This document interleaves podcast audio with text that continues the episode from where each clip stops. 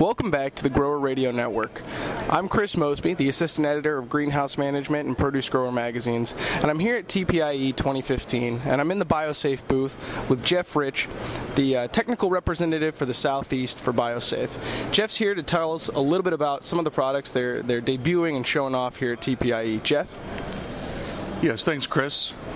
We are very excited about our new chemistries and new two step crop health program that contains the newest and most innovative chemistries yet. It's in addition to our crop protection line of chemistries, such as both systemic and contact fungicide OxiPhos and our broad spectrum fungicide bactericide ZeroTol. OxiPhos, by the way, has some great new research on Pythium, Phytophthora, but we're here to talk about the new stuff. The crop health program consists of two steps using our products TerraClean 5.0 and TerraGrow. First is a kill step, then second we add beneficial inoculants. We essentially remove all the soil-borne pathogens with TerraClean 5.0, creating a clean and thriving environment for naturally occurring microbe strains found in TerraGrow. Seven to be exact. To dig a little deeper, first step is to add TerraClean to rid the soil of pathogens such as Pythium, Phytophthora, Fusarium, and Rhizoctonia. These are just a few. TerraClean consists of 27% hydrogen peroxide and 5% peroxyacetic acid. That also contains stabilizers that are added to it specific for treating soil. We treat with uh, the soil with about a, a gallon of the, this product per acre. The second and final step is to add the TerraGrow to recolonize the soil with beneficial microbes. TerraGrow has five Bacillus strains and two Trichoderma strains.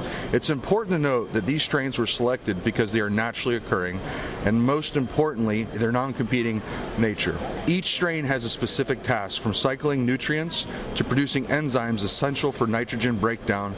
Uh, you're going to have to call BioSafe for specifics on each strain, but the bottom line, it quickly reestablishes beneficial and fungal populations in and around the root zone, increases bioavailability and absorption of both macro and micronutrients, while promoting both systemic plant resistance to stress and disease with stimulating the root and plant growth. Outside of this, outside of the crop health program, we've added a new product called Calox. This product is a great pH adjuster and it quickly raises soil pH and, establi- and stabilizes the pH that will last over 35 days, which is great new technology versus current flowable lime.